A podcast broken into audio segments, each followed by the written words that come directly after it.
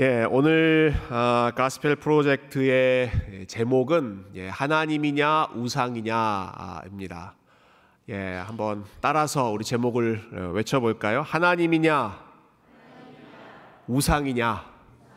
예, 이 하나님이냐 우상이냐라고 하는 제목 가지고 어, 아마 이번 주 우리 중고등부 또 주일학교에서 이사야 44장 말씀이 예, 본문이라고 알고 있는데요. 어, 지난 몇 주 동안 우리가 이 가스펠 프로젝트 순서대로 봤던 내용이 선지자 엘리야 또 선지자 엘리사 이런 내용 봤습니다. 그때가 어, 이스라엘의 우상 숭배가 가장 만연해 있었던 때죠. 그래서 그러한 사건들을 어, 이제 봤는데 어, 오늘 본문은 예, 그때 그렇게 많이 있었던 우상 숭배가 어, 도대체 뭐가 문제인지 그 이스라엘의 우상 숭배에 대해서 신학적으로 고발하는 예, 그런 내용이 아, 오늘 읽었던 이사야 아, 이사야 40장 이후부터 전체 이 내용이 많이 나오지만 예, 특별히 44장 오늘 본문을 바탕으로 아, 하나님께서 직접 우상은 이런 게 문제다라고 지적해 주시는 내용을 예, 같이 한번 배워보도록 하겠습니다. 어, 우상에 대해서 이야기하기 전에 본문은 먼저 하나님이 어떤 분이신가를 이야기하고 그리고 그 하나님과 비교해서 우상은 어떤 존재인가 이렇게 설명하고 있는데요. 어, 먼저 조금 전에 읽었지만 44장 6절 말씀을 한 번 더 우리가 읽어보면 여기에 아, 하나님이 예, 그분 자신을 가리켜서 나는 이런 존재다 아주 분명하게 말씀하시는 내용이 나옵니다. 한 번 더 같이 읽을까요? 시작. 이스라엘의 왕인 여호와 이스라엘의 구원자인 만군의 여호와가 이같이 말하노라 나는 처음이요 나는 마지막이라 나 외에 다른 신이 없느니라 네. 어, 하나님이 그분 자신에 대해서 선포하시는 내용인데 아주 긴 말 하지 않으십니다. 아주 짧게 짧고 간결하고 분명하게 말씀하시는 것 같아요. 나는 처음이요 마지막이다. 네, 게임 오버. 아, 나는 처음이요 마지막이다. 이걸로 하나님은 아, 그냥 아, 끝내셨습니다. 어, 나는 처음이다라고 하는 말은 다른 모든 것들이 존재하기 전에 내가 있었다라고 하는 선언이죠. 즉 하나님의 존재하심 그리고 하나님의 역사하심이 어떤 사람들의 도움을 받아서 하나님이 존재하신 것도 아니고 어떤 다른 하나님 이외의 다른 것을 하나님이 필요로 하신 것도 아니고 하나님 그분 그분만으로 충분한 아, 그래서 어, 이제 신학자들은 이것을 자존성의 한자를 써가지고 스스로 존재하는 하나님의 본성 아, 이렇게 표현을 했습니다. 하나님 그분이 모든 것의 시작이셨다라고 하는 뜻이죠. 어, 영어로 이 단어가 굉장히 어려운 단어예요. 평소에는 거의 안 쓰시는 단어일 것 같아요. 어, 자존성이라고 하는 말을 영어로는 아세이티 발음이 맞는지 모르겠습니다. 아세이티라고 하는데 아, 여러분 이 단어 뭐 책 읽으시면서 보신 적 전혀 없으시죠? 아, 이게 그 라틴어 두 단어를 합친 건데 a a라고 하는 단어가 from 무엇 무엇으로부터라는 단어고요. se se라고 하는 말은 아, himself, herself 그 자신이라고 하는 뜻입니다. 그러니까 이 ase라고 하는 말은 from himself라고 하는 뜻이죠. 그분 자신으로 부터. 예. 여러분, 저와 여러분의 존재는 우리 자신으로부터 생긴 것이 아니라 우리 부모님으로부터 생기고 그 외에 다른 존재들로부터 우리는 생겼지만 하나님은 어떻게 계신 것이냐? 하나님은 a say from himself 그분 자신으로부터 계신다. 이게 나는 처음이다라고 하는 선포입니다. 나는 처음이다. 예. 그래서 어, 하나님께서 모세에게 모세가 하나님의 이름이 무엇입니까? 라고 물어봤을 때 가르쳐 주신 이름의 뜻이 무엇이었습니까? 나는 스스로 있는 자다. 이렇게 말씀하시잖아요. 네. 스스로 있는 자라고 하는 말이 바로 나는 처음이다. 처음부터 나는 있었다. 하는 뜻이죠. 어, 그런데 하나님은 처음이시기만 한 것이 아니라, 예, 어, 또한 나는 마지막이다라고 말씀하셨죠. 어, 계시록에 보면 예, 알파와 오메가다 이런 말씀하셨죠. 나는 처음이요 마지막이다. 아, 마지막이라고 하는 말은 단순히 시간적으로 끝에 있는 그러한 포인트를 말하는 것이 아니라 어, 우리 영어에도 마지막 end라고 하는 단어는 목적이라고 하는 뜻이 함께 들어 있습니다. 즉 하나님이 시작이면서 하나님이 또한 목적이시다. 모든 것의 궁극적인 목표, 고울, 목적이 결국은 하나님이시기 때문에 하나님 안에서만 모든 아, 피조물이 온전한 의미를 발견할 수 있다는 것입니다. 이게 처음이요 마지막이다라고 하는 하나님의 선포이죠. 어, 그런데 하나님과 비교해서 이제 우상의 실체, 우상의 모습은 처음도 아니고 우상은 마지막도 아닙니다. 어떤 면에서 그런지 우리 한번 살펴보면 좋겠는데요. 자, 하나님처럼 처음, 즉 스스로 있는 존재가 아니고 또 우상은 하나님처럼 마지막 모든 것의 궁극적인 목표도 아닙니다. 우상은 인간이 만들고 인간에게 의존하는 예, 그러한 존재가 우상이죠. 아, 이걸 아주 재미있게 하나님이 고발하시는데요.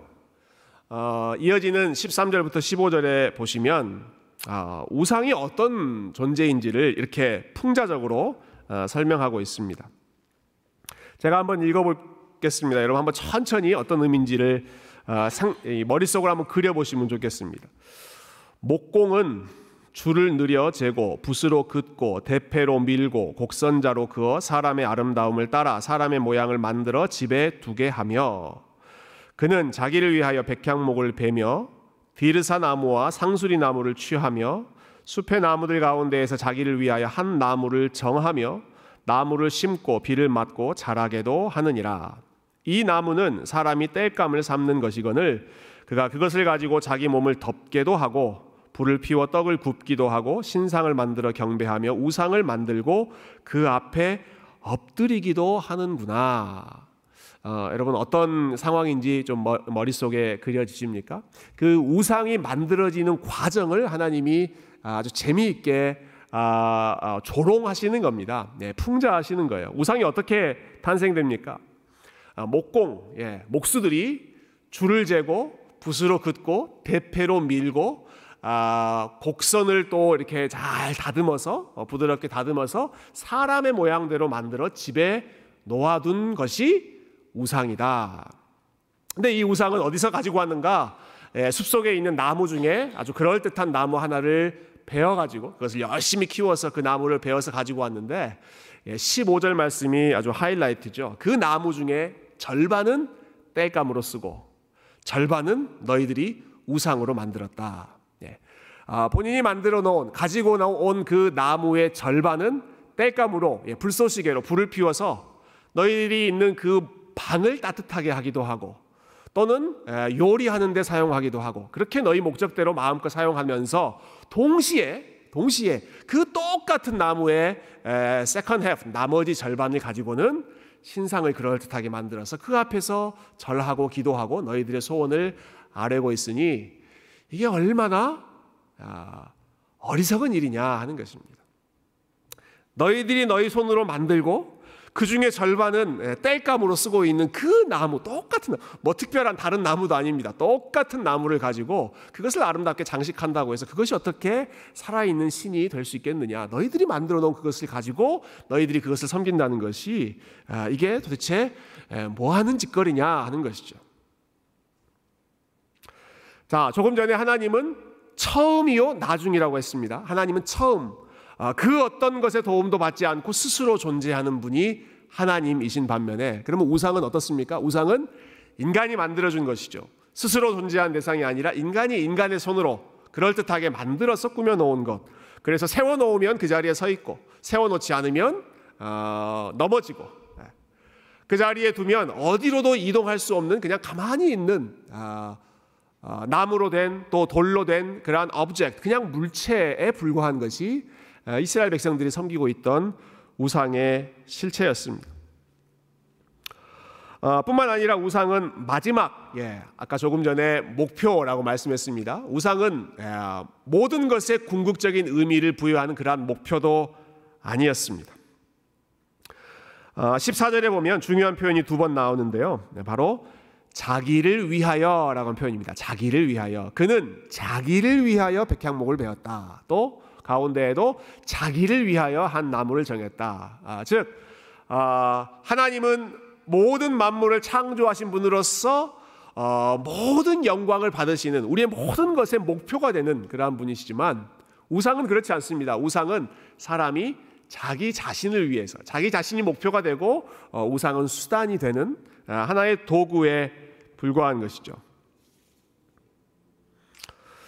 어, 여러분 이처럼 우상이라고 하는 것, 이스라엘 백성들이 섬기는 것은 아, 사실은 아무것도 아닌 예, 허상에 불과한 것인데 그런데도 불구하고 어, 이스라엘 백성들은 또 다른 많은 종교들의 사람들이 끊임없이 우상을 만들고 또 그 우상을 의지하며 살았습니다. 어, 우리가 잘 아는 십계명의 첫 번째 계명이 여러분 어떤 말씀이죠? 십계명 첫, 첫 계명이 너는 나 외에는 다른 신을 너에게 있게 하지 말아라 라고 하는 것이죠. 아, 여러분 이 명령을 주신 것은 하나님 이외에 다른 신들이 있기 때문에 예, 다른 신들 말고 나만 섬겨라 이렇게 하나님 말씀하시는 것이 아닙니다. 아, 오늘 본문 6절에 예, 조금 전에 6절 읽었죠? 아, 나는 처음이요 나는 마지막이라 나 외에 다른 신이 없느니라라고 말씀하셨거든요. 다른 신이 없느니라 하나님 외에는 아, 신이라고 불릴 만한 것이 아무것도 없느니라. 근데 하나님께서 마치 이율배반적으로 말씀하시는 것 같죠. 나 외에 다른 신을 네 앞에 두지 말아라. 마치 다른 신들이 있는 것처럼. 왜 그런가? 다른 신들이 있어서가 아니라 신은 없는데 인간이 계속해서 어떤 방식으로든 아, 본인들이 의지하는 신을 만들어 섬기기 때문에 어떤 존재가 있어서 그것을 섬기는 것이 아니라 계속해서 만들어 새로 신들을 어, 끄집어내기 때문에 예, 그 어리석음에 대해서 하나님이 아, 아무것도 만들어 섬기지 말아라 하시는 것입니다. 어, 물론 오늘 본문에 나오는 것처럼 이스라엘 백성들이 했던 것처럼 예, 목공들이 하는 것처럼 예, 산에서 나무를 베어서 뭐 절반은 땔감으로 쓰고 절반은 어, 신상으로 만들고 하는 그러한 방식으로 우상을 섬기는 분들은 아, 아마 아, 이 자리에 아무도 안 계실 거라고 생각합니다.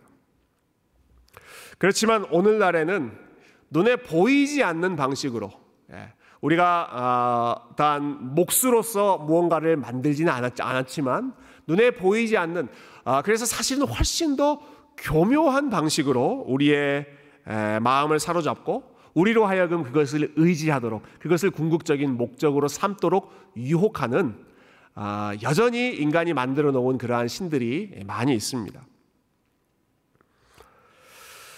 어, 팀 켈러 목사님이 가장 많이 강조하시는 부분이 예, 이런 부분인데요. 어, 아마 우리 북클럽에서도 한번 읽지 않았나 싶은데 예, 팀 켈러의 내가 만든 신이라고 하는 책이 있습니다. 아, 영어 제목은 Counterfeit Gods, 가짜 신들, 예, 짜가 신들 이런 이렇게 번역할 수 있겠죠. 어, 근데 가짜 신들은 다 내가 만든 신들이다. 예, 이 책의 앞부분에 이런 구절이 있더라고요. 어, 우리 현대 사회도 고대 사회와 근본적으로 다르지 않다. 그러니까 우상을 섬기는 데 있어서 다르지 않다는 것입니다. 문화마다 그 문화를 지배하는 우상이 있다. 사무실이나 헬스장이나 스튜디오나 경기장 같은 신전이 있어서 행복한 삶이라는 복을 얻고 애군을 물리치려면 거기서 제사를 드려야 한다. 우리가 아프로디테 미의 여신이죠. 아프로디테 동상 앞에 무릎 꿇지는 않을지 몰라도 오늘날 많은 사람들은 외모와 몸매에 과도히 집착한 나머지 우울증과 각종 섭식, 음식 장애에 시달린다. 실제로 풍요의 여신이라고 하는 아르테미스 여신에게 향을 피우지 않는다고 하더라도 돈과 성공을 세상 최고의 가치로 떠받들면 우리도 자녀를 일종의 인신 제물로 바치는 것이다. 직장에서 높은 자리로 올라가고 더 많은 재물과 위신을 얻고자 가정과 공동체마저 팽개친다. 이렇게 아, 오늘날의 문화를 지적하셨습니다. 아, 다시 말하면 오늘날의 신전, 오늘날의 우상은 산속 깊은 곳에 있지 않다라는 것입니다. 눈에 보이는 형태로 있지 않다는 것이죠. 아, 여러분 오늘날의 신전은 어떤 곳이 신전 역할을 할까요? 아, 또 어떤 사람들이 오늘날은 이 시대에는 제사장 역할을 할까요? 예, 어, 돈을 신으로 섬기는 사람들에게는 매일 예, up and down이 심한 예, 주식시장, 주식시장을 좌우하고 있는 어, 월스트리트 예, 그곳에 있는 맨해튼에 있는 빌딩들이 신전일 것이고 어, 그 동향을 잘 읽어서 사람들에게 어, 앞으로 오를 그러한 상품들을 잘 찍어주는 그런 사람들이 오늘날 이 시대의 제사장, 예, 돈의 제사장 역할을 하는 사람들이겠죠. 어, 명품을 판매하는 사람들, 예, 명품을 사모하는 그런 사람들에게는 화려한 쇼핑몰이 예, 일종의 신전, 그리고 어, 그 어, 값비싼 물건을 판매하는 사람들이 제사장 역할을 할 것입니다. 어, 자신의 능력, 학위, 예, 자신의 전문성 이것을 어, 우상으로 섬기는 사람들이라면 예, 그 사람들을 키워내는 학교와 전문 시설과 또 좋은 학교로 들어가게 해주는 학원 이런 곳이 일종의 신전과 같은 역할을 할 것이고 어, 요즘에도 또 어, 유행하는 드라마가 일타 스캔들이라고 하는 그 드라마가 있는 것 같은데 어, 학생들 대학으로 잘 명문 대학으로 잘 어, 집어넣어주는 일타 강사들 예. 여러분 일타 강사라는 말 아세요? 나오는 문제들만 쪽꼭 쪽집게로 해서 이렇게 SAT 점수도 확 올려주고 어, 그 학교에 맞게 어, 이렇게 잘 가이드해주는 그런 사람들 일타 강사들이라고 부르는데 그런 사람들이 예, 학문 학교라고 하는 신을 섬기는 그 신전의 일종의 제사장 역할을 할 것입니다. 어, 무병 장수를 기원하는 병원이 어, 또한 또 다른 의미에서의 신전이 예, 될수 있겠죠. 자, 여기서 만드는 제품들, 예, 돈이나 능력이나 외모나 건강이나 가족이나 이 모든 것들은 다 그 자체로 나쁜 것들이 아닙니다. 다 하나님이 우리에게 주시는 좋은 것들입니다. 그러나 아, 그 모든 것들을 우리는 하나님보다 더 우선적인 것으로 바꾸는 분갑시키는 아, 그러한 능력이 있기 때문에 하나님보다 그러한 것들을 더 절대적인 것으로 하나님보다 이것이 있어야 내 삶이 만족스럽다. 이것이 있어야 내 삶이 사람 대접 받을 수 있다. 이렇게 생각하는 모든 것들이 이 시대의 우상으로서 하나님보다 더 높은 지위를 차지하고 있는 것입니다. 어, 조금 전에 봤던 6절 말씀에 예, 하나님이 처음이요, 하나님이 나중이다라고 했습니다. 하나님이 모든 것의 시작이고, 그리고 하나님이 모든 것의 목표이다. 그런데 그 하나님이 아니라 다른 것, 어떤 사람에게는 돈이나 아, 어떤 사람들은 자신의 커리어나 어떤 사람은 자신의 좋은 reputation 평판 사람들로부터 어, 저 사람은 좋은 사람 예, 신뢰할 수 있는 사람이라는 그러한 좋은 평판을 듣는 것이나 아니면 이 시대의 최고의 우상으로 여겨지는 것. 아, 전에도 설교할 때 한번 언급했습니다마는 예, 최근에 미국 어, 그 서베이 예, 여러 그리스도인들에게 서베이했던 것 중에 이 시대 최고의 우상은 comfort 편안함이다라고 답변했다는 말씀 드린 적이 있습니다. 자, 이런 것들이 하나님보다 더 먼저 처음이 되고 나중이 되었을 때 여러분 이것들이 다 우리의 마음을 유혹하는 우상으로서의 역할을 하는 것이죠. 그리고 이러한 것들이 위협을 받으면 예, 아, 그것이 나에게 우상이었는가 아니었는가를 판별하는 가장 좋은 방법은 아, nightmare를 생각해봐라 아, 라는 이야기를 들은 적이 있습니다. 예, 그것들이 다 사라졌을 때 예, 아, 내가 절대적인 것이라고 생각했던 그 모든 것들이 사라지는 그러한 상황을 가정했을 때 내 마음이 어떤가 아, 그러한 것들이 사라졌을 때 가장 내 마음을 절망스럽게 만드는 것이 무엇인가 그것을 생각해 보면 그것이 내 마음을 아, 중심을 자리 잡고 있는 우상이다라는 것이죠. 아, 이러한 것들이 위협을 받거나 흔들리게 되었을 때 마치 모든 것이 다 무너져 버리는 것처럼 예, 모든 것이 다 소망이 없는 것처럼 아, 절망하게 된다면 그것이 우리의 마음의 중심을 차지하고 있는 어, 우상이었음에 분명할 것입니다. 아, 왜냐하면 그러한 것들이 내 삶에 의미를 준다고 생각했고 그것이 내 삶을 지탱해 주는 가장 중심축이었기 때문에 에, 이것이 없어져 버리면 돈이 없어지면 나의 잡이 없어지면 아, 나의 매력적인 외모가 없어지면 아, 내가 하고 있는 어떠한 사역이 없어지면 에, 아니면 내가 사랑하고 있는 그러한 사람들 관계가 없어지면 에, 그 모든 것이 에, 나에게 에, 절망감을 안겨주는 것. 이러한 것들이 우리의 삶에 있어서 우상들이죠. 어, 이런 반면에 믿음은 어떻습니까? 아, 믿음은 어, 조금 전에 언급, 언급 한 그 모든 것들을 절대적으로 우리가 생각하지 않고 상대적인 가치, 상대적인 중요성만 아, 우리가 부여하는 것이 아, 그것이 믿음이 하는 역할입니다. 아, 하나님께서 우리에게 주신 이 좋은 것들, 예, 좋은 것들, 많은 것들, 그러나 그것이 절대적인 것으로 생각하지 않고 그것이 내 처음이요 마지막이라고 생각하지 않고 나의 인생에 있어서 처음이요 마지막은 하나님 한 분이시고 그 모든 것들은 다 하나님 아래에서 하나님이 주신 선물로 어, 감사함으로 누릴 수 있는 것. 그 어, 부수적인 위치를 어, 정확하게 자리매김하는 것이 믿음이 하는 역할이죠. 어, 이런 믿음이 있다고 하더라도 어려운 일이 생기면 예, 우리가 신앙인이라고 하더라도 어려운 일이 생기면 누구나 다 똑같이 고통스러워합니다. 예, 직장을 잃게 되고 예, 사업이 어려워지고 또 자녀 양육이 실패하고 또 건강에 문제가 생기거나 여러 관계에 문제가 생기면 아무리 믿음이 좋은 사람이라고 하더라도 예, 아, 이런 거 괜찮아. 아, 아, 그냥 아무런 영향도 받지 않고 어, 우뚝 서는 것이 아니라 그러한 일들이 닥치면 힘들어하고 스트럭을 하고 어려워하는 것. 예, 순간이지만 낙심되는 것이 당연하죠. 우리가 인간이기 때문에 우리가 하나님이 아니라 인간이기 때문에 어려운 일이 당하면 아, 당연히 그것을 힘들어하게 마련입니다. 아, 그러나 그 상황 속에서 내가 그 모든 것들이 흔들리고 위협을 받고 사라졌다는 것 때문에 완전히 무너져 버리는가?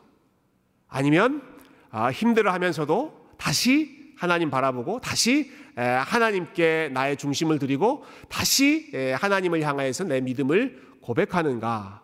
여러분 그것이 예, 그 상황 속에서 내가 어떻게 반응하느냐 하는 것이 아, 그러한 것들이 나에게 우상이었는가? 아니면 예, 하나님이 주신 선물로 내가 잠시 사용하고 있었던 것들인가 하는 것을 아, 판별해 주는 기준이 될 것입니다. 어, 이번에 우리 많은 분들이 바람 불어도 좋아 이 책을 어, 읽으셨을 텐데요. 예, 읽으신 분들 예, 여러 가지 면에서 또 도움을 많이 받으셨을 거라고 생각합니다. 아, 이 책의 서론에 보면 아, 이런 구절이 나옵니다. 아, 자, 이 구절 읽으면서 어, 저 역시도 은혜를 참 많이 받았는데요. 그 서론 부분에 목사님께서 이렇게 고백하시죠. 인생에는 늘 비바람이 분다. 고통의 비바람은 나에게도 불고 자녀들에게도 분다. 다 큰 녀석에게도 아직 어린 녀석들에게도 여지없이 불어온다. 그러나 언제 어떤 비바람이 불어도 내가 거듭났다는 사실과 내가 경험한 하나님을 부인할 수는 없다. 바람이 불어왔다. 그리고 그 바람 때문에 중심이 이동했다. 나에게서 하나님께로, 우리에게서 그분께로, 삶에 부는 바람으로 모든 인생이 흔들리기 마련이지만 결국에는 그분 안에 더 깊이 뿌리를 내린다. 어, 여러분 이것이 아, 어떠한 그 상황을 내가 우상으로 어, 섬기고 있었는가?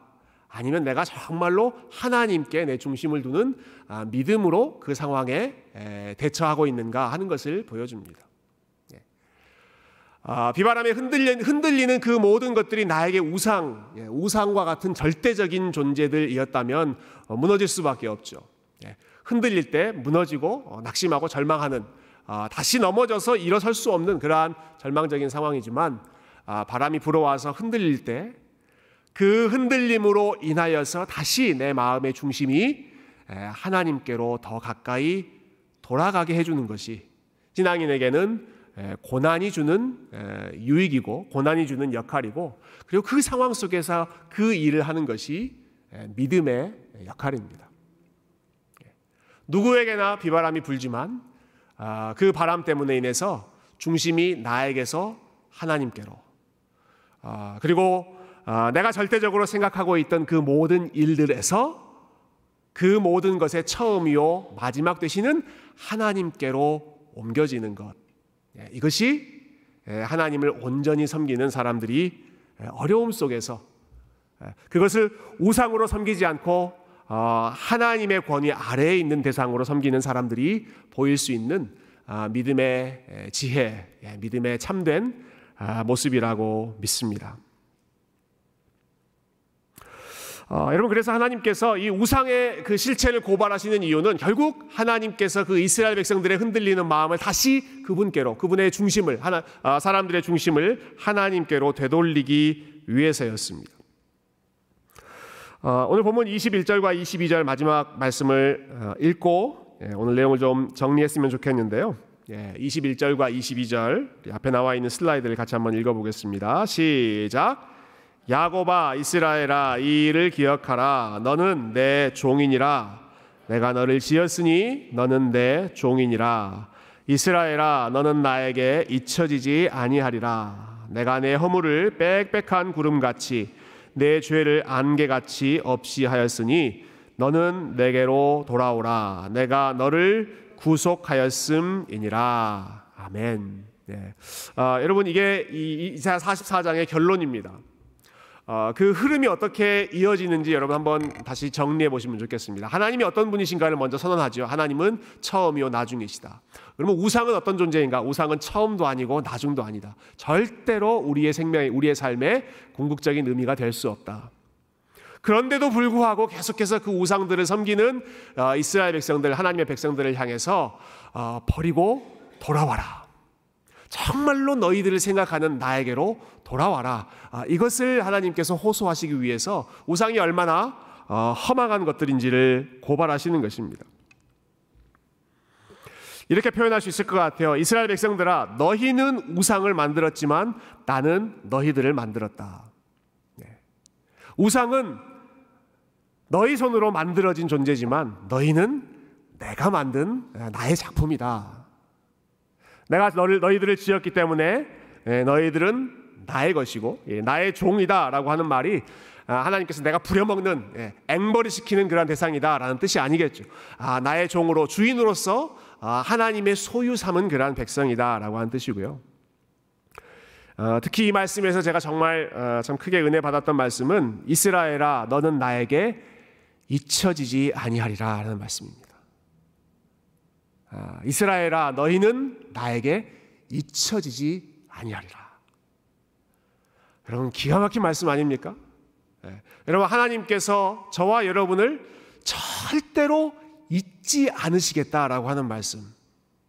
아, 너무너무 귀한 말씀 아닙니까?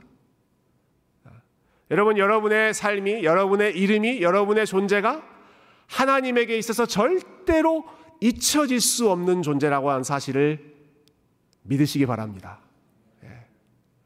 예. 이스라엘아, 지금 이스라엘이 어떤 백성들입니까? 지금 계속해서 어, 헛된 것들을 만들어 섬기면서 하나님의 마음에 실망감을 주고 있는 바로 그러한 백성들인데 그 이스라엘 향해서 이스라엘아, 너는 나에게 잊혀지지 않는 네, 내가 절대로 너희를 잊을 수 없다.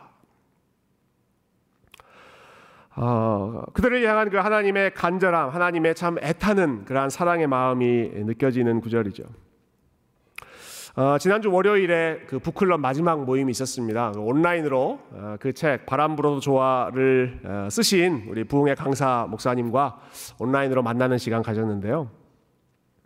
어, 사실 그 시간에 저는 이제 올랜도 그 가서 목사님들 그 세미나에 있었어야 했는데 예. 어, 세미나는 별로 재미가 없고 어, 사실 세미나도 유, 유익했습니다. 그, 그 좋은 시간, 좋은 강의 듣다가 근데 저는 이 온라인 그 북클럽 시간이 아, 제가 너무나 기다리고 있는 시간이어서 잠시 예, 한 시간 반 동안 아, 좀 예, 양해를 구하고 빠져나와서 참여했습니다. 어, 그 중에서 그 아마 많은 분들이 은혜 받은 아, 간증이셨을 텐데요. 예, 제 마음에게도 큰 울림이 되었던 그런 말씀이 있었습니다. 예, 이제 목사님께서 어떻게 이제 사모님을 간호하고 또 이렇게 예, 일상을 살아가고 계시는지 그러한 이야기들을 나눠 주셨잖아요. 어, 이미 그 책을 읽으셔서 아시겠지만 우리 김병년 목사님의 사모님이 20년 전에 아, 이제 쓰러지셔서 20년 동안 침대에서 어, 중증 장애인으로 지금 생활하고 계시죠. 어, 그래서 처음에는 목사님께서 그 사모님을 아, 간병인의 손에 맡겨놓고 어, 주말의 사역, 주일 사역, 교회 설교할 때는 혼자 나와서 예배를 인도하셨다고 합니다. 아, 그렇지만 시간이 지나면 지날수록 모든 시간을 예, 그냥 벌떡 일어나기만을 기다리는 것이 아니라 아, 픔 속에서도 모든 일상을 같이 예, 쉐어하는 게 좋겠다 싶어서 아, 그때부터는 주일 예배 때 예, 침대에 누워 있는 그 사모님을 침대 통째로 어, 가지고 예배 모시고 와서 같이 예배를 드렸다 아, 이러한 이야기들을 나눠 주셨죠. 어, 그래서 목사님은 앞에서 이제 설교를 하시고 아, 침대에 누워 있는 사모님은 제일 뒤에서 그냥 가만히 누워만 계시는 것이 예, 그 교회의 예배 모습이었습니다. 근데 이상하게도 계속해서 교회가 부흥하더랍니다. 예. 목사님이 제대로 목회에 집중을 못 하는데 예, 목사님은 사모님 간호해야 되지, 아이들 육아해야 되지, 또 살림살이 해야 되지 해서 어, 그 목회에 전념하지 못하는데 계속 사람들이 예, 이 교회로 찾아오고 계속 교회가 예, 부흥하는 그러한 상황이 아, 무척 신기했다고 하시더라고요. 근데 그 이유를 알지를 못했는데 어느 날그 예, 교회 장로님 한 분이 이렇게 설명하셨다고 하죠. 아, 목사님, 우리 교회에 왜 사람들이 오시는지 오는지 예, 목사님 혹시 아십니까? 아, 잘 모르겠습니다 라고 대답했더니 예, 사모님 때문입니다. 이런 이야기를 하셨다고 하죠. 사모님 때문입니다. 아, 아니 왜요? 예, 사람들이 예, 사모님이 누워 있는 그 모습을 보면서 아, 누워 있지만 그래도 이 예배당 공간 안에서 제일 뒤에 여전히 그 자리를 지키고 있는 그러한 모습을 보면서 아, 이 교회는 적어도 아프다는 이유로 사람은 버리지 않겠구나. 아프다고 약하다고 사람 버리지는 않는 교회구나 하는 것을 사람들이 보고 느끼기 때문에 그 마음 때문에 사람들이 이 교회에 발걸음을 옮기고 있는 것입니다. 어, 이렇게 설명하셨다고 합니다. 어, 여러분 이게 그 하나님의 마음이죠. 이게 하나님의 마음입니다. 예, 아프다고 버려버리지 않고 약하다고 버려버리지 않고 뭐 잘못했다고 그냥 내팽개쳐 버리시는 것이 아니라 하나님은 어떻게 하신다고요? 이스라엘아 너는 나에게 잊혀지지 아니하리라. 내가 절대로 너희들을 버릴 수가 없다. 네. 절대로 내가 너희들을 버릴 수가 없다는 것입니다. 어, 하나님이 이렇게 말씀만 하고 끝나셨는가? 그렇지 않죠. 예. 절대로 우리를 버리실 수가 없기 때문에 절대로 우리를 잊어버릴 수가 없으셨기 때문에 하나님께 사셨던 가장 결정적인 사건이 그분의 아들 예수 그리스도를 이 땅에 보내시는 것입니다. 우리가 버림받지 않도록 하기 위해서 하나님의 아들께서 대신 버림받으신 것이 십자가의 의미이죠. 예. 우리가 버림받지 않도록 하기 위해서, 우리가 잊혀지지 않도록 하기 위해서 예수님께서 감당하셨던 것이 하나님으로부터 버림받는, 물론 일시적인 순간이었지만 십자가에서 모든 죄를 지고 하나님으로부터 버림받는 어, 순간이었습니다. 그래서 십자가에서 예수님께서 하셨던 마지막 말씀이 나의 하나님, 나의 하나님, 어찌하여 나를, 그 다음에 뭡니까? 버리셨나이까. 나의 하나님, 나의 하나님, 어찌하여 나를 버리셨나이까? 내가 너희를 절대로 버리지 않겠다. 그래서 대신 주님께서 우리를 대신해서 버림을 당하시는 것이죠. 어떤 영어 번역은 그렇게 되어 있습니다. My God, my God, why have you forgotten me? 왜 하나님 나를 잊어버리십니까?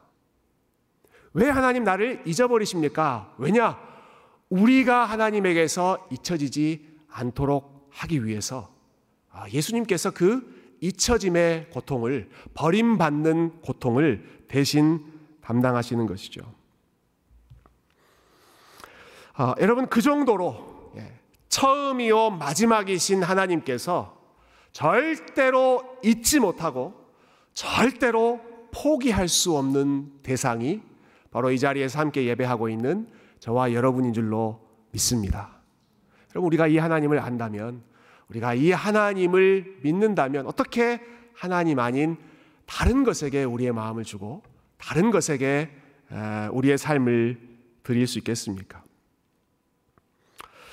아무리 약하고 아무리 부족한 모습이라고 하더라도 포기하지 않고 불쌍히 여기시고 품으시고 절대로 잊지 않는 우리 하나님의 마음을 기억하여 오늘 이 시간 다시 한번 우리 하나님께 우리의 마음을 드리고 우리의 중심을 아, 우리 하나님께로 다시 한번 회복하는 귀한 믿음의 성도들 다 되시기를 주님의 이름으로 축원드립니다.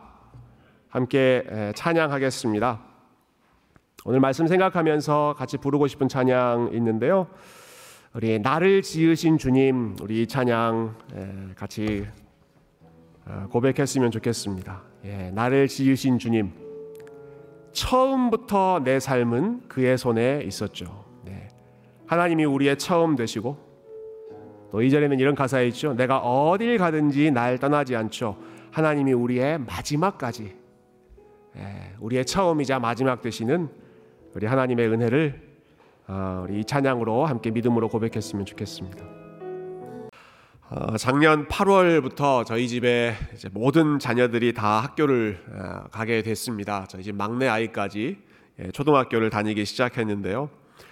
어, 올해 한 해만의 경우긴 하지만 둘째, 셋째, 넷째가 아, 같은 스쿨버스를 타고 같은 학교를 예, 가는 예, 그 모습을 처음 봤을 때 무척이나 흐뭇한 아, 기억이 납니다.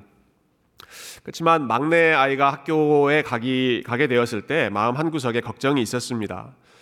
예, 처음 예, 학교 생활을 하는 거기 때문에 예, 학교에 잘 적응할 수 있을까 걱정도 되고요. 또 어, 집에서 계속 한글만 했기 때문에 영어를 제대로 이해할 수 있을까 걱정도 되고요. 그래서 말 못 알아먹는다고 혹시 학교에서 왕따나 당하지 않을까 하는 그런 걱정도 어, 들었습니다. 근데 제 마음에 조금 더 무거웠던 어, 이유는 어, 제 아이의 선생님에 대한 믿음이 조금 부족했기 때문에 그렇습니다. 그 학교가 시작되기 전에 에, 그 오리엔테이션을 하지 않습니까? 미리 학부모와 또 선생님 간에 이렇게 만남이 있으면서 어, 앞으로 한 학기 동안 한 해 동안 이런 이런 내용들을 가르치겠습니다. 이렇게 브리핑 해주시는 시간이 있는데요. 예, 그때 오리엔테이션 시간이 가서 어, 있어서 학교에 갔는데 저희 막내 아이를 가르치는 이제 kinder 선생님께서 본인에 대한 소개도 해주시고 어, 한 해에 대한 플랜도 말씀해 주셨습니다. 아 근데 굉장히 불안해 보였습니다. 예, 선생님께서 예, 어, 제 마음 속으로는 아 지금 이번에 처음 하시는 건가? 예, 아주 젊은 나이에 여자 선생님이셨는데요. 아, 앞에서 여러 순서들을 이끄시는데 예, 학부모들과 눈도 제대로 잘 맞추지를 못하고 뭔가 불안해서 몸을 이렇게 비비 꼬았다가 예, 발을 이렇게 비비 꼬았다가 예, 굉장히 불안한 자신 없는 그러한 아, 모습을 보이셔서 아, 제가 속으로 그런 생각을 좀 했습니다. 아니 학교 선생님이면 이렇게 public한 자리에서 스피치를 하는 분들이잖아요. 그러니까 아, 훈련도 좀 잘 받고 자기 생각을 잘 말해야 이 학생들을 잘 이끌 텐데 아, 저렇게 소심하고 불안한 모습으로 어떻게 아이들을 가르칠 수 있을까 예, 걱정하는 마음이 들어서 어, 집에 돌아와서 제 아내에게도 좀 걱정된다 하는 이야기를 아, 나누었습니다. 어, 며칠 뒤에 제가 학교 앞을 운전해서 가는데 그 학교 입구에 그 사인 있지 않습니까? 그 학교에 대해서 홍보하는 그러한 사인을 보니까 저희 막내 아이의 선생님 이름이 크게 크게 보였습니다. 미스 누구 누구 누구. 도대체 왜 저렇게 선생님 이름을 했나 했더니 Teacher of the Year. 작년에 그 학교에서 가장 학생들을 잘 가르쳤던 올해의 선생님, Teacher of the Year가 저희 막내 아이의 선생님이었습니다. 예. 그러니까 제가 뭐 속된 말로 땡 잡은 거죠. 예. 저희 막내 아이의 가장 아, 그첫 시작을 그 학교에서 가장 우수한 선생님과 함께 시작할 수 있었으니 어, 여러분 얼마나 아, 감사한 일입니까? 그러나 저는 그분이 선생님으로서의 자격이 부족하다고 생각했습니다. 알고 봤더니 그분은 그 학교의 넘버원 선생님이셨죠. 어, 지금도 계속 그 앞을 지나갑니다. 거의 매일 한두 번, 두세 번씩 지나가는데요. 그때마다 그 선생님 이름이 계속 나옵니다. 누구누구, Teacher of the Year. 어, 그걸 볼 때마다 어, 제 마음속에 그런 그 말을 걸어오는 것 같아요. 그 사인이. 당신 나 판단했지. 예, 당신 내가 자격이 없다고, 어, 당신 내가 못 가르치는 어, 그러한 선생님이라고 판단했지. 나 이런 사람이야. 마치 꼭 그렇게 이야기하는 것처럼 어, 그 사인을 볼 때마다 어, 제 마음이 찔립니다. 아, 내가 이렇게 좋은 선생님인데 얼마나 쉽게 판단했는가. 어, 여러분 첫 인상이 중요하지만 첫 인상이 얼마나 크게 틀릴 수 있는지를 에, 아주 크게 배운 어, 유익한 시간이었는데요. 어, 우리는 상대방이 어떤 사람인지를 잘 알지 못하면서 우리의 느낌으로, 우리의 생각으로 그 사람을 쉽사리 판단하는 경우가 참 많이 있죠. 어, 여러분 이렇게 함부로 판단하는 것이 왜 잘못되었습니까? 우리가 그 사람을 잘 알지 못하기 때문이기도 하지만 그보다 더 중요한 심각한 이유가 오늘 본문에 나옵니다. 우리 12절 말씀 같이 한번 읽어볼까요? 12절 시작. 입법자와 재판관은 오직 한 분이시니 능히 구원하기도 하시며 멸하기도 하시느니라. 너는 누구이기에 이웃을 판단하느냐. 아멘. 네. 여러분 이 말씀 나오기 직전에 우리가 지난주에 봤던 말씀은 아, 하나님을 가까이 하고 주 앞에서 너를 낮추어라, 겸손해져라 라고 하는 말씀을 결론으로 함께 나눴습니다. 그리고 나서 오늘 한 번 더, 어, 우리가 계속해서 봤던 서로에 대한 판단, 이 이슈가 또 한 번 반복되고 있죠.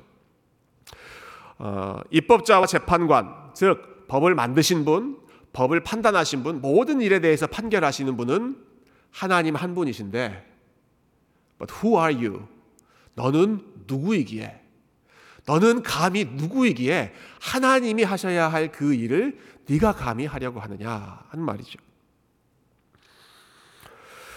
어, 내가 어떤 사람에 대해서 섣불리 평가하고 판단한다면 그것은 그 사람에 대한 판단이 잘못될 수 있다는 그러한 실제적인 문제도 있지만 하나님만 하셔야 하는 바로 그 역할을 그 위치를 내가 감히 그 자리에 서려고 하는 주제 넘은 행동이다라고 하는 것이죠. 지극히 작은 지혜와 좁은 시야를 가지고 있으면서 마치 내가 하나님이냐 된 하나님이나 된 것처럼 네, 그렇게 주제 넘게 행동하는 것을 야고보가 오늘 지적하는 것입니다. 그리고 우리가 누군가를 판단할 때는 항상 그러한 마음이 이면에 깔려 있죠. 아, 누군가 부족하다. 아, 그것을 판단하고 거기에 대해서 이런저런 이야기를 할 때는 속 마음이 어떤 마음이 있습니까?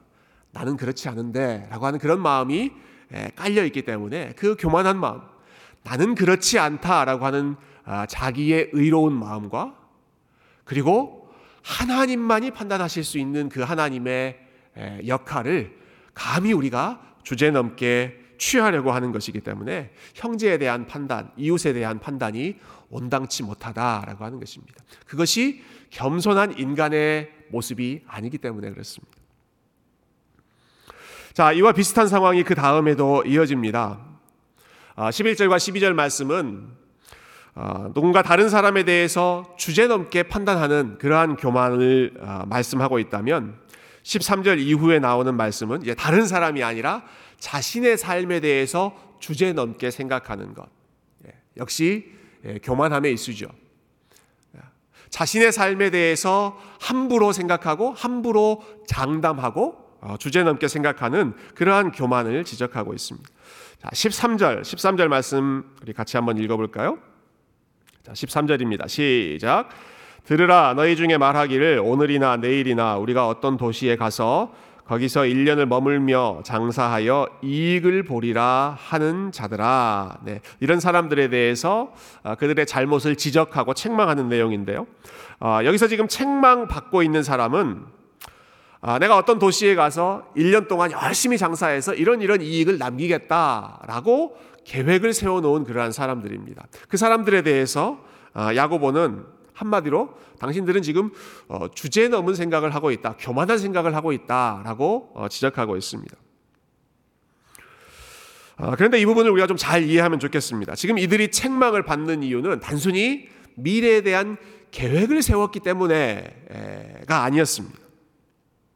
우리가 이 본문을 잘못 이해하면 아, 그래. 하나님은 우리의 모든 것을 책임지시는 분이니까 하나님께 다 맡기고 나는 미래에 대한 계획을 세우면 미래에 대한 계획을 너무 자세하게 세우면 이건 하나님을 신뢰하는 것이 아니다. 이런 식으로 예, 잘못 어, 적용하기 쉬운 것 같아요. 어, 여러분, 물론 하나님께서 우리의 모든 좋은 것을 주시는 분이시고 우리의 필요를 다 채워주시는 분이시지만 아, 그렇다고 해서 그 말은 아, 우리가 하나님을 믿는다, 하나님의 계획을 신뢰한다는 말은 아, 그러니까 내가 보험을 아, 들어도 안 되고, 내가 미래에 대한 재정 계획을 세워도 안 되고, 내가 retirement plan 노후에 대한 계획을 세워도 그건 믿음 없는 일이다. 이렇게 결론을 내릴 수가 없습니다. 예. 우리 교회에서도 여러 가지 보험도 세우고, 보험도 가입하고, 1년 예, 재정도 세우고, 또 교역자들의 어, 그 retirement에 대해서도 여러 가지 고려를 하고 있는데요. 어, 여러분 잠언 말씀 많이들 아시죠? 사람이 계획을 세울지라도 그 계획을 이루시는 분은 하나님이시다. 예. 아, 분명히 맞는 말씀입니다. 그렇지만 계획을 이루시는 분, 궁극적으로 이루시는 분이 하나님이기 때문에 사람은 계획을 세울 필요가 없다. 이 역으로 이 말씀을 적용해서는 안 됩니다. 사람은 우리가 할 수 있는 만큼 성실하게 계획을 세워야 하고 하나님은 우리의 계획을 이런 방식 저런 방식으로 사용하셔서 그분의 뜻을 이루어 가시기 때문이죠.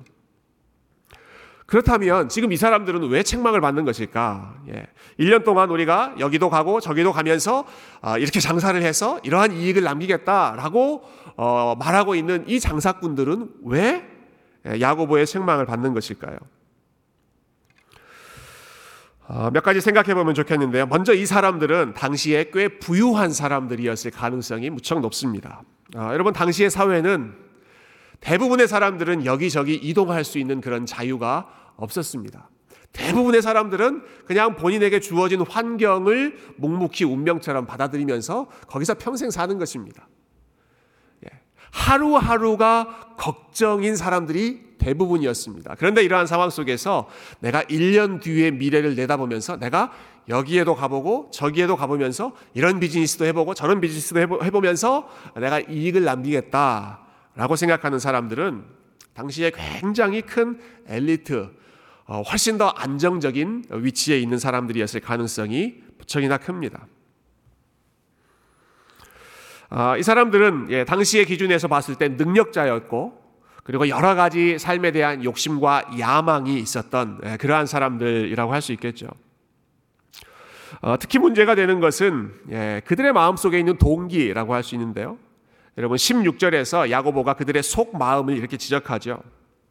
자, 16절 보시면 이제도 너희가 허탄한 자랑을 하니 그러한 자랑은 다 악한 것이라. 자, 이 사람들의 마음 속에는 단순히 아, 그 생존에 대한 계획이 아닙니다. 허탄한 자랑을 위한 계획을 세우고 있는 것입니다. 어, 뭘 자랑했을까요? 예. 남들은 다 그냥 하루 하루 벌어 하루 먹고 하루하루에 대해서 걱정하는 사람들이지만 우리는 1년 후를 계획하며 1년 후를 아, 내다볼 수 있는 그러한 아주 주도 면밀하고 그러한 능력이 있는 사람이다 하는 본인들의 지위에 대해서 그리고 그만큼 계획을 세울 수 있다는 능력에 대해서 이 사람들은 자랑했을 것입니다.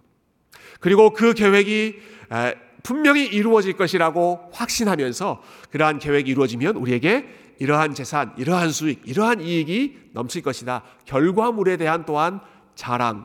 그것도 그들의 마음속에 있었던 허탄한 자랑이었겠죠. 어, 다른 사람들보다 더 우월하다. 또 어, 자신의 삶은 내가 계획한 대로 이룰 수 있다라고 하는 본인의 능력, 본인의 계획에 대한 아주 어, 철저한 신뢰, 자랑 이것이 이들의 마음 가운데 뿌리 깊게 자리 잡고 있었던 것이죠. 무엇보다 가장 큰 문제는 예, 이 사람들의 계획에는 하나님이 중요한 자리를 차지하지 않고 있다는 사실입니다. 하나님이 빠져 있는 채로 이 사람들은 여러 가지 계획을 언급하고 있었습니다. 자, 14절과 15절 말씀. 어, 오늘 본문에서 가장 중요한 구절인데요. 같이 한번 더 읽어보실까요? 14절, 15절. 시작.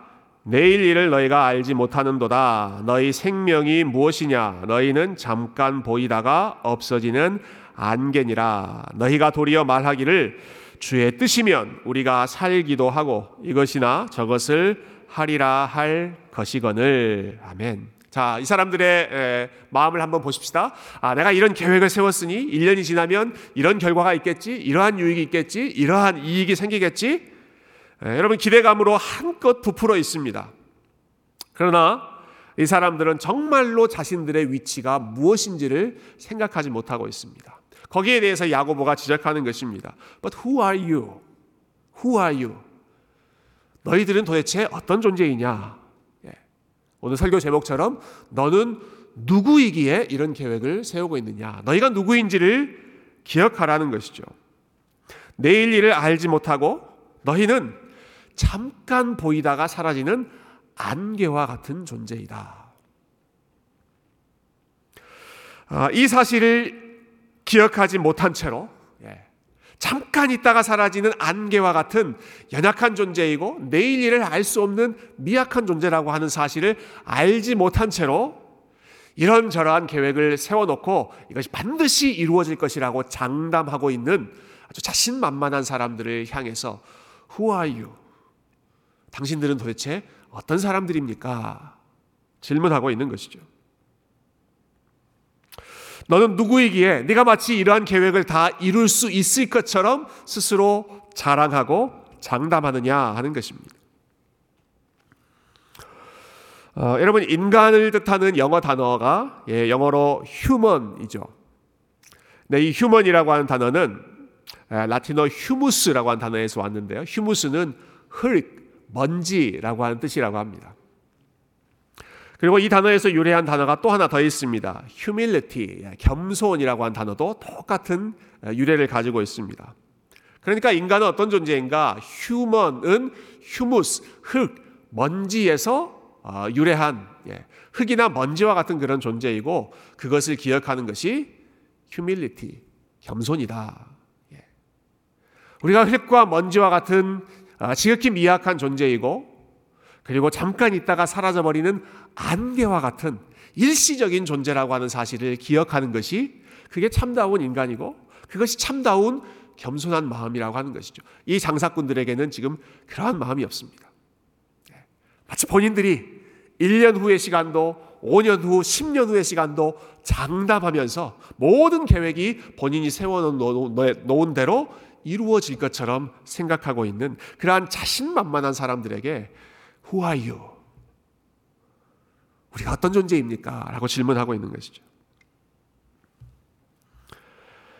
아, 그러면 올바른 계획은 어떻게 세워야 하는가? 15절 말씀처럼 아, 우리가 말하는 것이 지혜로운 아, 대답이죠. 주의 뜻이면 예, 너희가 도리어 말하기를 주의 뜻이면 우리가 살기도 하고 이것이나 저것을 하리라 할 것이거늘 예, 우리가 세운 계획의 중심에 주님의 뜻을 전제해야 한다는 것입니다.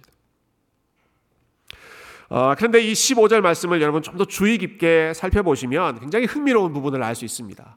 어, 여러분 야고보가 어, 주님의 뜻이면 우리가 여기도 갈 수 있고 저기도 갈 수 있고 이것도 할 수 있고 저것도 할 수 있다 이렇게 말하라 아, 이런 식으로 말하지 않습니다. 네. 주의 뜻이면 우리가 살기도 하고 제일 먼저 언급하고 있는 말씀이 무엇입니까? 주님의 뜻이면 우리가 할 수 있는 일, 주의 뜻이면 뭐부터 할 수 있다고요? 우리가 살기도 하고. 어, 여러분, 주님의 뜻이 있어야 우리가 살 수 있다. 예. 우리의 생명과 우리의 건강과 우리가 하루하루 살아가는 이 삶이 주님의 뜻이 없으면 불가능한 삶이다라고 하는 것입니다. 1년 뒤, 10년 뒤, 아, 먼 미래의 일을 지금 생각하기 이전에 1년간 예. 여행을 하고 장사를 하고 어떠한 이익을 남기고 하는 그러한 계획까지 가기 전에 내가 지금 이 시간 하루하루를 살아가는 것도 주님의 뜻이 아니면 우리는 살 수 없다. 주님의 뜻이면 우리가 we will live. 우리가 살 수 있다. 먼저 이것부터 고백해야 된다라고 하는 것이죠. 네. 주님의 뜻이어야 우리가 살 수 있다. 여러분 오늘 하루라고 하는 시간도 주님의 뜻과 허락이 없이는 안 된다고 한다면 감히 어떻게 예, 내일 일, 일주일 또 1년 아, 뒤의 일을 우리가 세워놓고 그것을 마치 100% 이루어질 수 있을 것처럼 장담하며 살 수 있겠습니까? 아, 다시 말해서 오늘 본문의 이 장사꾼들의 문제는 예, 하루하루의 삶은 당연히 자기들의 손에 있고 1년 뒤, 2년 뒤 그 미래의 삶도 여전히 자기의 손에 있을 것처럼 장담하며 자신만만하게 살아가고 있는 많은 계획을 세우지만 그 안에서 주님의 뜻을 묻지 않고 주님의 뜻이 있어야 이 일이 이루어질 수 있다라고 하는 주님의 뜻이 있어야 내가 하루하루 사는 것도 가능하다라고 하는 사실은 아, 그러한 겸손한 마음이 이 사람들에게는 없었던 것입니다. 어, 여러분 그러나 우리에게 주어진 이 하루하루의 시간부터가 저와 여러분이 지금 아, 이 시간 함께 숨을 쉬고 생명을 누리고 건강하게 하나님 앞에 예배할 수 있는 아, 여러분 이 모든 아, 삶의 상황부터가 우리 하나님의 뜻 안에서만 이루어질 수 있는 일이고 주님께서 우리에게 생명이라고 하는 삶이라고 하는 예, 살수 있다라고 하는 이러한 복을 우리에게 허락하셨기 때문에 가능한 일인 줄로 믿습니다. 여러분 이 사실을 믿는다면 우리가 미래에 대한 계획을 이야기하기에 앞서 먼저 필요한 것은 지금 이 시간에 대한 감사가 먼저 필요합니다. 예, 주의 뜻이면 우리가 살 수 있다. 아, 우리가 지금 살고 있네. 아, 주님의 뜻이구나. 주님께서 우리에게 주신 아, 선물이구나 하는 것이죠. 어, 우리가 좋아하는 찬양 어, 은혜 여러분 잘 아시죠? 거기에 있는 가사처럼 어, 내가 누려왔던 모든 것들, 내가 지나왔던 모든 시간들, 아침 해와 저녁의 노을과 변하는 계절의 아름다움들. 예. 여러분 오늘 교회 와서 우리 교회 캠퍼스에 이제 꽃들이 하나씩 피는 모습 보시지 않습니까? 너무너무 아, 참 아름다운 그러한 변화, 무쌍한 일들. 내가 숨을 쉬는 일, 내가 사는 일, 내가 꿈을 꾸는 삶, 내가 하나님의 자녀로 오늘 찬양하고 예배하는 삶, 이 모든 것들이 여러분 이 찬양에 어떤 가사가 나오죠? 당연한 것이 아니라 은혜였습니다. 주님의 뜻이기 때문에 내가 누릴 수 있는 하나님의 은혜였습니다. 하나님의 선물입니다. 주님의 뜻이면 우리가 살기도 하고 또 주님의 뜻이면 주님께서 은혜 베푸시면 그 다음 next step으로 가는 것도 다 하나님의 손 안에 달려 있는 일입니다. 어, 그러니까 주의 뜻이면 우리가 살 수도 있고 이런저런 계획을 세울 수 있다. 이 말은 아, 하나님 내 삶의 모든 것이 주님의 손 안에 달려 있습니다. 그리고 내 삶의 모든 것이 하나님의 은혜로만 지탱되는 일입니다. 하나님의 뜻 안에서만 이루어질 수 있는 일입니다. 이 사실을 고백하고 하나님을 신뢰하는 아, 믿음의 모습입니다. 제가 이 말씀 묵상하면서 어, 우리가 3월 달에 계획하고 있는 여러 가지 교회 사역에 대해서도 어, 좀더 간절하게 좀 기도하는 어, 그런 계기가 됐습니다. 우리가 두 주 후에 부흥회를 하고 또 3월 말에는 임직식도 하고 또 어제 설교를 준비하면서는 오늘 이 시간 또 말씀을 같이 나누는 이러한 일도 준비하고 있었습니다만은 그 모든 일들을 준비하는 가운데 아 내가 오늘 이만큼 준비했으니까 오케이. 내일은 설교가 잘 되겠구나. 아니요. No way 주의 뜻이면 예, 아무리 잘 준비하고 아무리 열심히 준비했다고 하더라도 주님의 뜻이면 아, 하나님께서 우리에게 복을 주실 것이고 주님의 뜻이 아니면 아무리 내가 잘 준비해도 말짱 헛것입니다.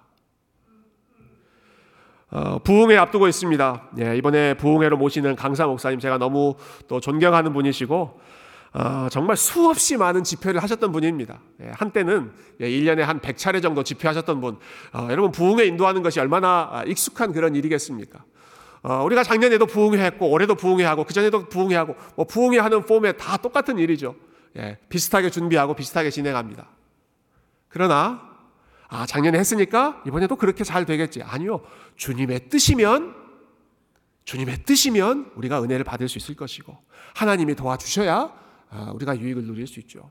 임직식 예. 너무 너무 좋은 분들을 세웠고 어, 또 임직식 준비하는 것도 작년에도 했고 그 전에도 했고 모든 것 다 우리가 다 해본 일입니다만은 아무리 좋은 사람들이 세워졌고 아무리 우리가 철저하게 준비한다고 하더라도 주님의 뜻이면 주님의 뜻이 우리와 함께 하셔야 주님께서 은혜를 베풀어 주셔야만 하나님이 예비해 놓으신 복을 저와 여러분이 누릴 수 있는 줄로 믿습니다. 여러분, 여러분이 세우고 있는 모든 계획 가운데, 여러분들이 가지고 있는 모든 미래에 대한 플랜 가운데, 하나님, 저는 잘 알지 못하지만 이 일들이 이루어지려면 오직 주님의 뜻이 주님께서 은혜를 베푸셔야만, 주님께서 도와주셔야만 내가 할 수 있습니다. 예. 하나님의 은혜를 더 간절히 신뢰할 수 있는 우리 겸손한 성도님들이 다 되시기를 주님의 이름으로 축원드립니다.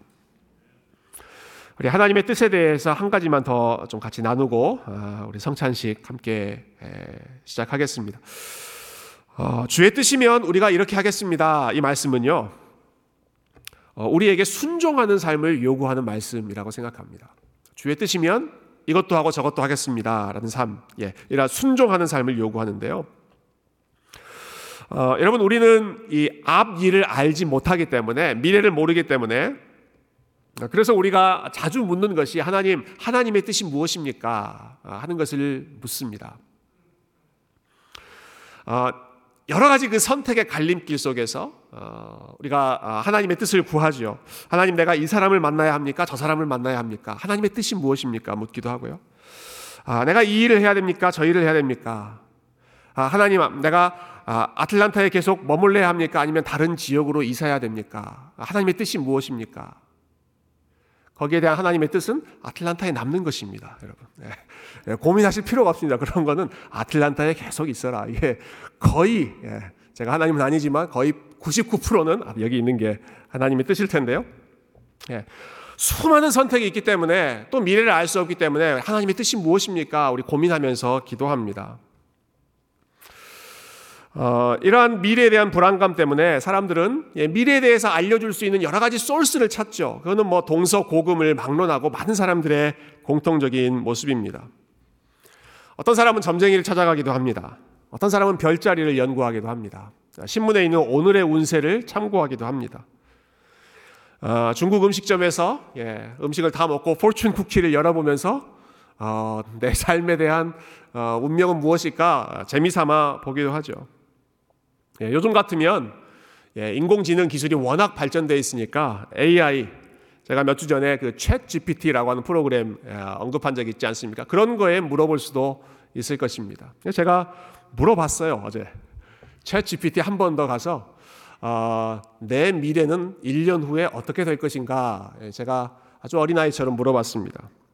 그랬더니 이 챗 GPT 이 프로그램이 이렇게 대답하더라고요. 나는 모릅니다. AI 프로그램은 미래에 대해서 예측할 수 없습니다. 아주 솔직하게 예, 정직하게 이야기하는 것을 예, 보았습니다. 아, 여러분 우리가 미래에 대해서 확신이 없기 때문에 그래서 우리가 의지하는 마지막 수단이 하나님의 뜻이 무엇입니까? 라고 하는 것입니다. 하나님 제 인생을 향한 하나님의 뜻이 무엇입니까? 하나님 제가 어떤 계획, 어떤 선택을 하기를 원하십니까? 우리 하나님에 대해서 아, 물어보죠. 어, 여러분 삶의 작은 부분에 대해서 우리가 하나님의 뜻을 구하고 하나님의 인도하심을 구하는 것은 너무나 아름다운 너무나 경건한 아, 귀한 믿음의 에, 모습입니다만은 근데 왜 왜 우리가 우리의 미래와 관련해서 하나님의 뜻을 그토록 알려고 할까 하는 그 속마음에 대해서 한번 생각해 보면 좋겠습니다. 예. 왜 미래에 대해서 그렇게 하나님의 뜻을 알려고 할까? 그것은 아마도 미래에 대한 불안한 마음 없이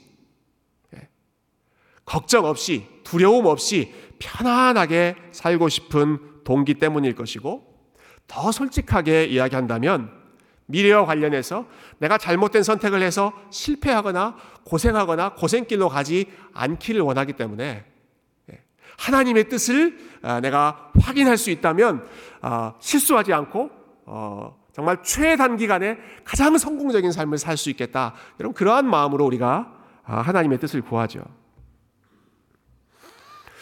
어, 제가 이 주제와 관련해서 도움을 많이 받았던 책이 있습니다. 이 제럴드 시처라고 하는 목사님이 쓰신 책인데요. 하나님의 뜻. 예, 제목부터가 하나님의 뜻입니다. 아, 이분, 이분이 이 하나님의 뜻에 대해서 굉장히 고민을 많이 하셨습니다. 특히 인생에 참 남들이 겪기 어려운 여러 가지 예, 고통, 예, 가족들이 사고로 죽기도 하고 아, 본인의 삶이 정말 예상하지 못하는 그러한 업앤다운을 겪으면서 도대체 내 삶에 대한 하나님의 뜻이 무엇일까를 이분이 많이 고민했는데요. 아, 그러면서 그 책에서 어, 우리를 향한 하나님의 뜻이 무엇인가를 여러 가지로 나누어 주셨는데 그 책의 핵심 포인트 중에 가장 핵심은 이것입니다. 성경에서 말하는 하나님의 뜻은 거의 대부분 우리의 미래와 관련된 것이 아니라 우리의 현재와 관련된 것이다라고 하는 것입니다. 미래와 관련된 하나님의 뜻이 아니라 하나님의 뜻은 거의 대부분 우리의 현재, 지금 이 순간에 내가 어떠한 삶을 살아야 하는 것인가 거기에 관해서 하나님의 뜻을 아, 말씀하고 있다는 사실이죠. 아, 이, 이 목사님 제럴드 시처 목사님은 우리가 왜 그토록 우리의 미래와 관련해서 하나님의 뜻을 알고 싶어 하는지 그 속마음을 아, 이렇게 설명하셨습니다. 앞날에 대한 우리의 집착은 통제할 수 없는 미래를 내 힘으로 통제하고 싶은 욕심과 다르지 않다. 어, 우리는 하나님을 믿고 의지하는 모험보다 미래를 미리 아는 안전을 더 원한다. 아이러니하게도 우리는 하나님을 더 이상 믿고 의지하지 않아도 될 만큼 미래에 대해서 알고 싶어 한다. 어, 여러분 굉장히 통찰력 있는 말이지 않습니까? 왜 그토록 미래에 대해서 알고 싶은가? 예, 불안하게 살고 싶지 않기 때문에 어, 불안함 속에서 어, 하나님께 모든 것을 맡기고 신뢰하고 의지하고 어, 순간순간마다 하나님을 의지하는 이런 삶이 피곤하고 어, 참 힘들기 때문에 좀 넉넉하게 1년 뒤, 2년 뒤, 5년 뒤 좀 길을 알면 예, 좀 편안하게 걱정 없이 예, 그렇게 살 수 있지 않을까 하는 마음인 것이죠. 그 마음을 꼬집어서 아주 역설적이게도 이렇게 표현한 것입니다. 우리는 심지어 하나님을 더 믿고 의지하지 않아도 될 만큼 미래에 대한 안전을 어떻게든 통제하려고 한다. 여러분 그런데 하나님의 뜻은 예, 미래를 점치고 예측하라는 목적으로 주신 것이 아닙니다. 우리가 하나님의 뜻에 대해서 기도하고 고민하는 아, 목적은 알 수 없는 미래를 살짝 들여다보고 엿봄으로써 인간의 한계를 뛰어넘는 인간의 한계를 초월하는 그러한 위치로 올라가기 위해서가 아닙니다. 우리는 여전히 앞날이 어떻게 될지를 알지 못하지만 그러한 흙과 먼지와 안개와 같은 그런 인간으로 여전히 남아 있지만 그럼에도 불구하고 하나님이 우리에게 허락하신 현재의 삶 속에서 하나님이 기뻐하시는 일이 무엇인지 하나님의 뜻, 지금 이 순간에 하나님의 뜻이 무엇인지를 고민하면서 하나님의 뜻이면 내가 이 일을 하겠습니다. 이것을 순종하겠습니다. 순종의 도구로 그리고 순종의 동력으로 우리에게 주시는 것이 하나님의 뜻이라는 것이죠. 여러분 그래서 오늘 본문의 결론을 보시면 참 인상적입니다. 우리 17절 마지막 말씀 같이 한번 읽어볼까요? 시작.